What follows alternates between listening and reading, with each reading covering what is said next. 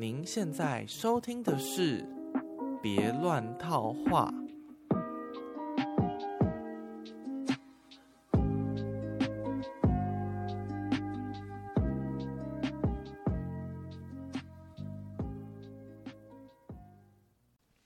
好，本来这一集呢的内容是从十月二十六号开始收集的，我的草稿上面是写这一天，但是现在明显的已经过了两个多礼拜了。唉，那时候还想说，是不是就以后十天一集，我就譬如说每个月的尾数七十七二七这样子上一集新的。现在想想好像太美好了，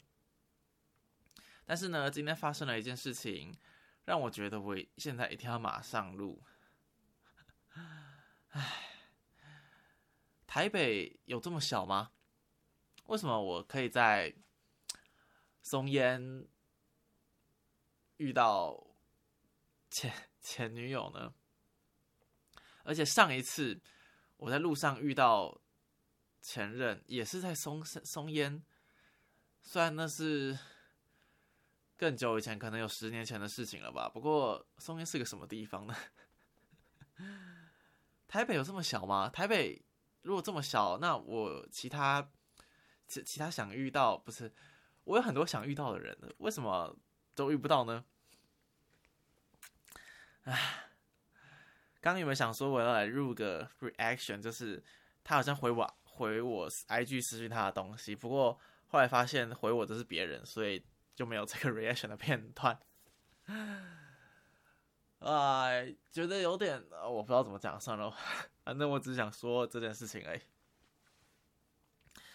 实在是有点太尴尬了。然后 我不知道说他是不是希望我认出他来，因为她跟她男朋友一起，而且我自己一个人又穿的蛮丑的。通常我不是跟别人出去的话，就是随便穿一件衣服，然后头发胡子都是随便他。啊，好险我今天有戴帽子，所以看起来就好一点点。不就是很多刻板印象，就就是女生嘛，就在路上，如果她想说遇到前男友，然后发现他前他前男友旁边带着一个现在现任女朋友，然后女朋友还比他漂亮很多，然后就觉得哈天哪，这种感觉，我大概就这种心情吧。唉，本来这一集的开头是要讲说。嗯，我觉得说话就有分，可能可以分硬实力跟软实力。那硬实力比较像是你的说话的口齿清晰度、你的语调、你的发音、你的语速等等的。那这比较像是我做这个节目想要练习的东西。但我发现，在软实力的部分，也就是说，什面对什么样的人，不同辈分、不同年纪、不同。职等，譬如说公司在学校，有上下对学生、对同学等等的，你该怎么用适合的用词去跟他们沟通？怎么对话？这种比较像是软实力，或者像比如说问候语、打招呼、讲话比较尴尬这种的，就是这种软实力。我发现这种东西我也不太行，常常有些在某些场合，我就不知道该说什么话比较合适，比较。呃，比较适合，比较可以圆这个场面或干嘛的，连这个可能都需要练习一下。唉，然后，好，我今天想从，呃，我最近看到一本书开始，它让我联想到蛮多事情的。这本书叫做《别把你的钱留到死》，它的英文书名是《Die with Zero》。呃，我就因为这本书现在不在我的身边，我把它借给我爸妈看了，所以我就就我的印象说一些我对这本书的一些感觉。它的重点就是他觉得说，他觉得人生的终极目标在这个理财方面是希望你在死后呢是没有多少钱，就刚好是没有钱留下来的状况。那我妈听到这个书名的时候，马上就说：“那你不怕？”我们没有留钱给你吗？那我想，我认为大家看到这本书的第一个想法，也是，也在也是这本书里面有提到，就是万一如果我钱花完了，我还没离开，那不就是很悲惨的故事吗？我没办法有足够的生活费，在我临终的时候，那就是很糟糕的情况。所以这本书它就前半段比较在讲说你怎么规划的理财方式，嗯，可以让你在晚年的时候还可以有足够的金钱，可能像是储蓄险，可能像是怎样的投资等等的，但。这本书我觉得它的重点是放在你如何运用你自己的金钱，因为很多人都很习惯说，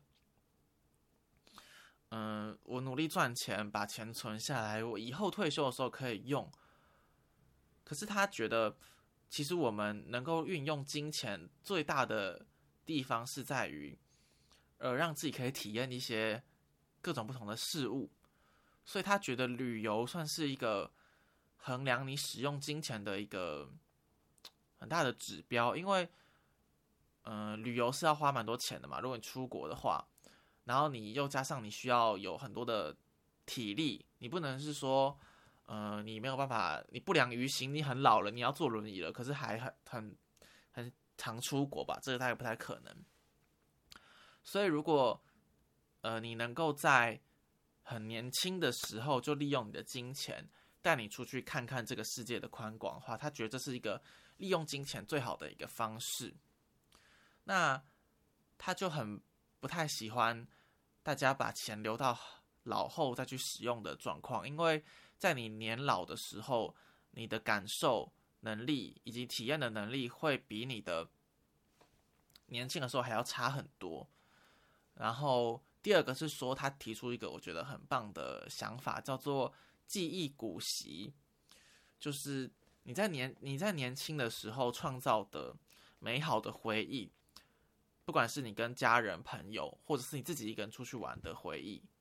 它都可以变成一个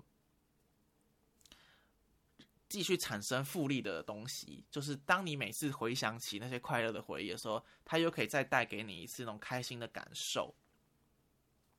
就好像是股票每年都发利息给你一样的感觉。所以，如果你在越早的时候体会到这些有趣的事情，那你的人生的未来就会一直得到这些，其实一直获得这些快乐的泉源。所以他才建议说，大家可以把，嗯，在年轻趁年轻的时候多享受一些事物，而不是单纯的存钱，而是把工作摆在最前面的地方，这样子。那当然，它有很多细节。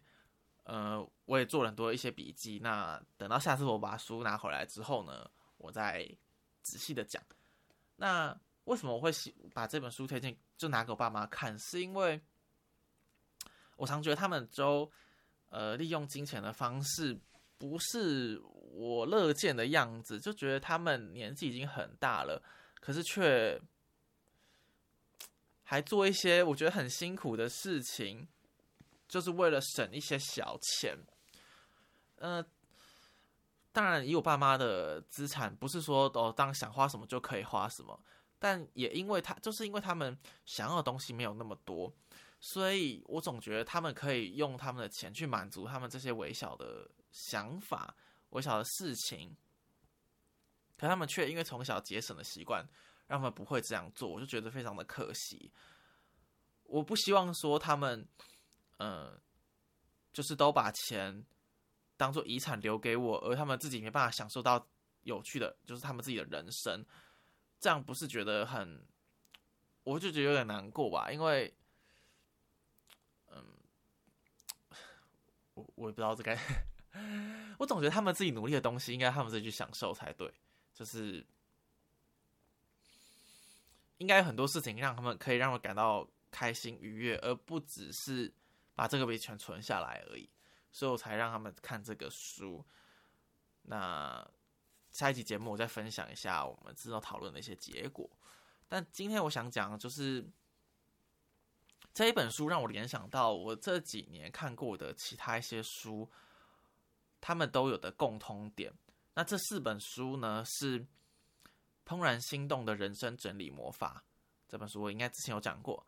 还有另外两本我也是有讲过，就是《人生四千个礼拜》，还有失控的努力文化，还有这加上这一本，别把你的钱留到死。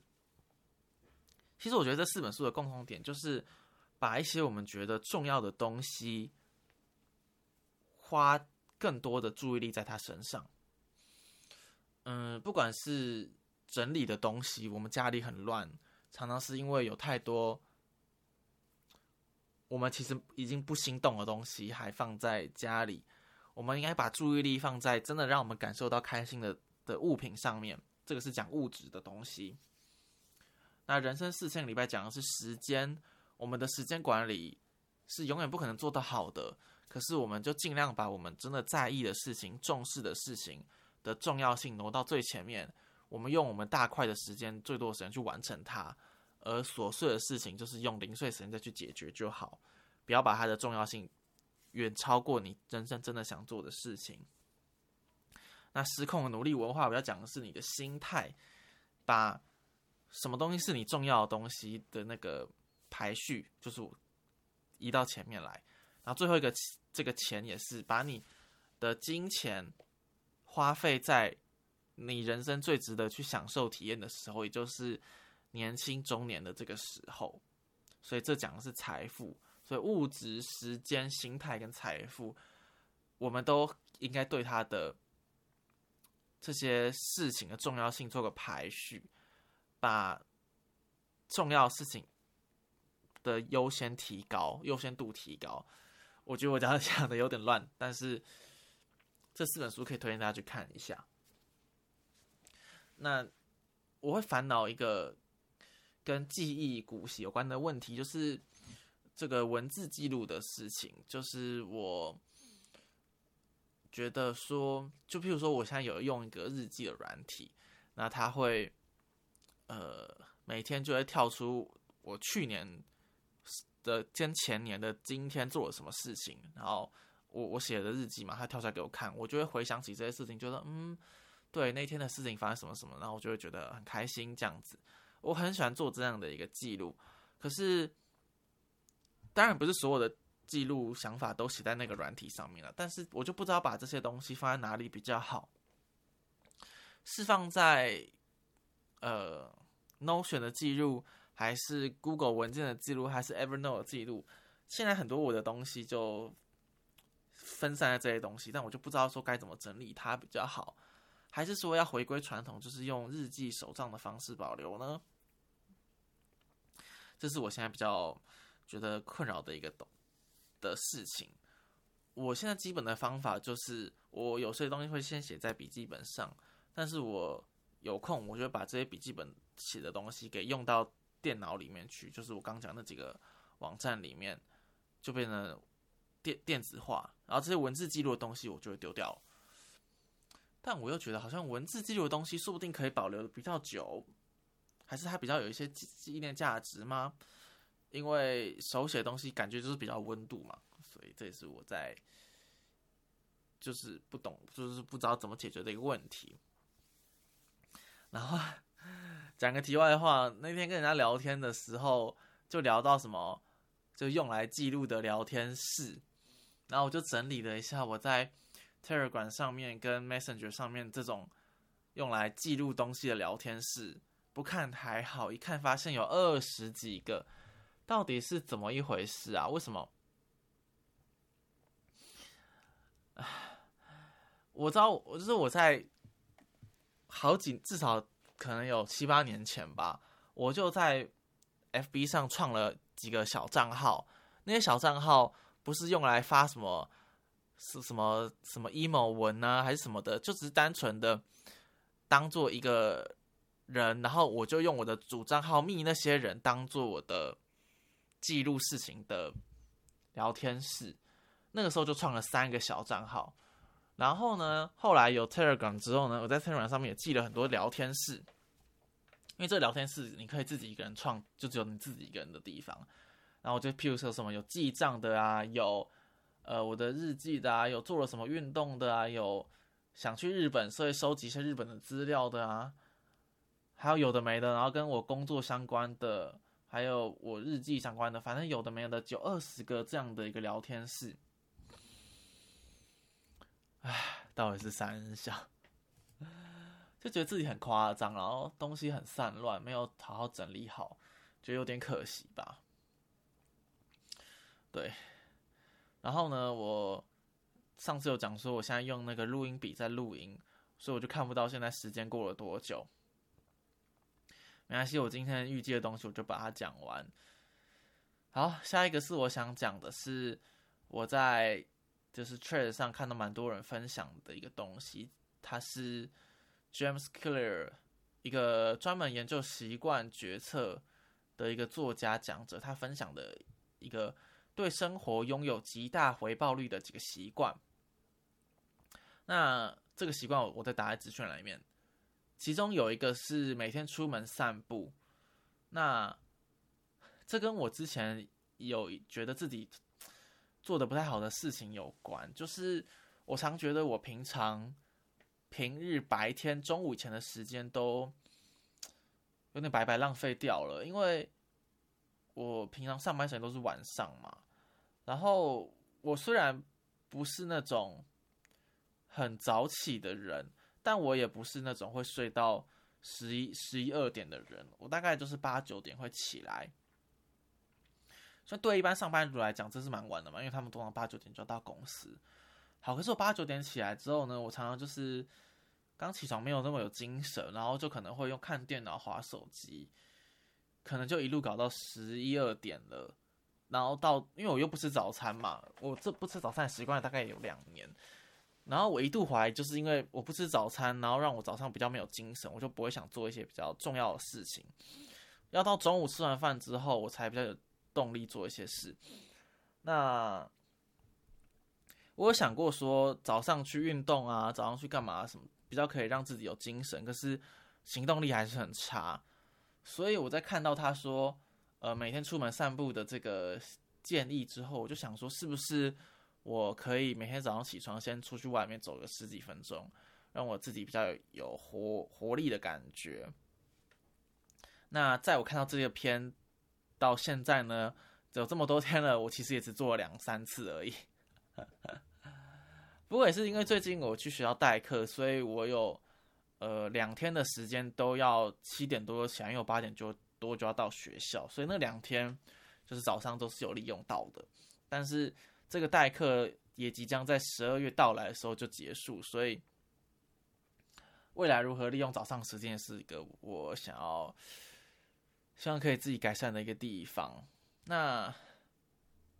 最近也有另外一篇讨论度蛮高的文章，就是呃，也是一个美不知道外美国人写的吧？他写说就是如何做出伟大成就，它是一篇很几万字的文章吧。然后我是看了别人翻译的中文版，那关于那个心得，我想要下次，因为我有做一些重点画记，我下一次再一起讲。好，那还有一个就是最近木棉花，我真的讨厌木棉花这个频道，因为他点开来看巨人、看猎人，我就一直看下去。他的马拉松直播，最近就是猎人在马拉松直播，然后猎人这篇动画。我我不会爆，我不会爆雷，我只是讲说我观看他的心路历程，是当因为这个猎人这动画就是蛮有名的，动画漫画蛮有名的嘛，但是我一直都没有看，是到可能一两年前台通又一直讲到他，因为台通李依晨很喜欢这部动画，很不喜欢这部作品，然后去年年中大概五六月的时候我就开始看。然后看一看，看到中间一个段落之后，我就觉得有点累了，我就没有再看。一直到前几个月，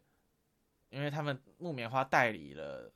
这个东西，然后要开一个快闪店卖商品，所以他们就马拉松直播嘛。我想说，如果我没有看完后面的集数，我就跟这个直播的话就会被聊天室给爆雷，所以就把后面的集数也一起看完了。所以在一个月前左右，我终于把所有的现在新版猎人的动画都看完。真的很好看，然后我就跟着一直直播这样，然后有事没事打开电脑就可以点开 YouTube，而且我有 Premium，就不用看广告，就可以一直看这个二十四小时的直播。你会觉得说，哎，看直播到底有什么有什么有趣的？你不是都看过了吗？可是重点反而是跟聊天室的大家一起互动，因为大家会讲一些有趣的梗啊，这个梗是呃，你你自己看动画时候你可能不会想到的，或是吐槽的地方。那聊天室的大家看了别人讲之后，他自己会讲嘛，所以就会在每一个片段的时候都有那个地方的梗，然后大家就会上面很有趣。然后我还会收集这些有趣的梗到我的 Notion 里面，所以我觉得跟马拉松直播乐趣在这里。而且因为自己在看的时候，你会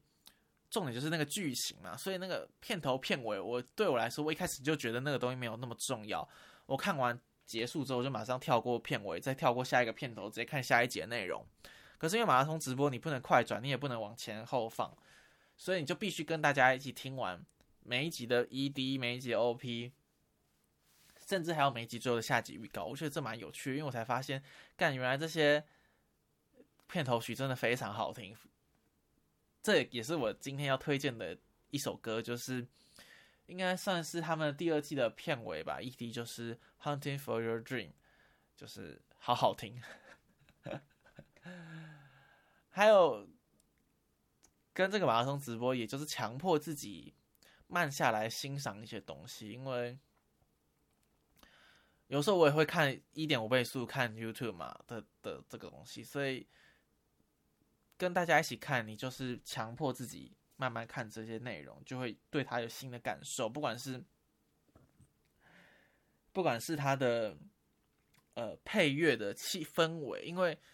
我后来发现有某一段的。配乐氛围，你用两倍速听跟一倍速听，那感觉是有一点不一样的。我觉得这就是它奇妙有趣的地方。那说到慢下来欣赏一些东西，我刚好要推荐就是蔡明亮蔡导最近的新的作品，就是《日子》。然后那时候他还要去台大的小福卖票，我就去跟他拍一张照。他这个新的作品是在电影院跟在美术馆，有点像是。他因为他之前我之前听他演讲，他就说他很希望自己的作品在美术馆展览。他觉得在美术馆的那个气氛下看他的作品是一个很不错的体验，所以他这次的日子好像就是在美术馆跟在电影院都有展览跟放映吧。总之，推荐大家去看一下。好。我看一下，因为刚刚应该是二十分，所以现在可能是二十多分钟。好，那我再讲几个好了。再讲几个最近很就之前觉得很奇怪的事情，就是大概也是一个多月前，我就去剪头发，然后我通常没有固定一家去剪头发的地方，因为。很多人不是会就配合一些设计师吗，或者，但我就剪那些就是两三百块的理发店而已，所以我就是，呃，可能会去 Q B House 啊，或是离家附近的那种店去剪而已。然后那一次是我去，我要去，我要去北美馆，然后我就附近找了一家剪发的剪，然后那个设计师就跟我，那个那个理发师跟我聊了很多，还问我就是。念什么学校啊？怎么会有白天的普平日的白天时间来剪头发啊？什么什么的，我就跟他聊聊聊这样。虽然我是不太喜欢被问这些事情啊，但是没有办法啊，刀子在人家手上，你还是得跟他聊天。然后结束之后呢，他就那个留了我的电话跟留了我的电话，我以为他就想要做一些会员的什么建档什么的，所以我。当然是报了一个我不是我常用的手机号码给他，不过我也没有想太多。直到隔天中午的时候，我发现那我的手机响了，然后，呃，我就想说，会打这通电话给我的人，要么就是那种随便乱打的诈骗电话，一定是这样居多嘛。反正我就接起来了，没想到是我听声音。就是那个昨天那个理发师的声音，然后他没有说他昨天他是谁，我只说，我只接起来我没有讲话，他就说喂，然后什么在吗什么的，就我听他这几句，我就猜大概是他，但是我就有点害怕，我就不敢讲话，然后我就听了他讲几句话之后，就把他挂掉了。然后他就再也没有打来了。已经过了几个礼拜都是这样，所以好像有点可怕。就是那个是一个男生，然后哦性别不是重点，但就觉得你留客人的电话，然后这样打电话给人家，合理吗？可以是这样子，可以这样子吗？感觉的我没有办法想象那些受欢迎的人被骚扰的时候是怎么样的感觉，感觉太可怕了。唉。然后，好讲最后一件事情，就是我在学校去学校代课的时候，然后我去他们的厕所嘛。其实是我以前母校的厕所嘛，我以前没有想过说，以前厕所我就忘了以前厕所长怎样。反正反正我去那个厕所，他就 写说什么，嗯，从你你大号的时候不能用卫不能用面纸嘛，应该卫生纸才能够被水溶解。所以如果你用的是面纸的话，它的长纤维。会让马桶堵塞，所以你不要丢到马桶里面去。那正常来说，呃，不能丢到马桶，但是丢到不能丢到马桶里，但是丢到垃圾桶里嘛。可是他那个地方居然没有垃圾桶，所以很奇怪，就是你在那里劝劝导宣导大家，呃，面纸不要丢到马桶里，可是却没有提供垃圾桶给人家丢。那请问，不小心带了？面子进去的人该怎么办呢？我就觉得说，很多时候我们在教导别人，可能是对下属或是对学生，就是我们以一个指导者的心态在跟别人对话，说我们常常就是跟他说：“你不要怎么做，你不要做那个，你不要做这个。”但是我们却没有给他一个替代的方案，比如说。对小孩子，我们说你不要一直划手机，你不要去看电视。可是我们却没有跟他说，呃，你给他一个替代方案，是他觉得有趣的事情。不，譬如说跟他说，呃，阅读的乐趣，譬如说运动的乐趣，出门走走的感受是怎么样？他没有一个自己真的喜欢的东西，那他就会在他的世界里面找他这个世界里最有趣的东西，那可能就是手机。可是你不把这个手机，你把这个手机没收了，不让他用了，他还是对他来说，那个世界里最有趣的东西还是这个东西啊。所以，我们没有给他一些替代的方案的时候，没有告诉他们该做什么的时候，他们觉得很迷惘，说你不让我做我想做的事情，然后就觉得不开心。对，这是我觉得教育，身为一个做教育的人可以想的事情，就是。譬如说，我常常有时候跟学生说：“你的算式不要写的这么挤，然后不要写这么乱。”可是我却没有好好教他们说，到底该怎么写算式，怎么写计算过程比较好，比较比较培养一个好习惯呢？对，我觉得这是需要改进的地方之一。譬如说，我们会说。你不要乱花钱，你的东西不要乱丢，可是却没有告诉他说怎么好好整理东西的的的这样感觉啦。对，好了，应该有差不多三十分钟了吧？那今天的节目呢，也是我第二次使用这个片头片尾直接剪辑的方式，希望大家听的还习惯。然后用录音笔的方式也是第二次，所以如果你觉得声音嗯太大太小或是怎么样的，请你务必告诉我哦。那就这样啦，大家拜拜。希望下次十天内可以再听到声音。好，拜拜。那大家就下集再见喽，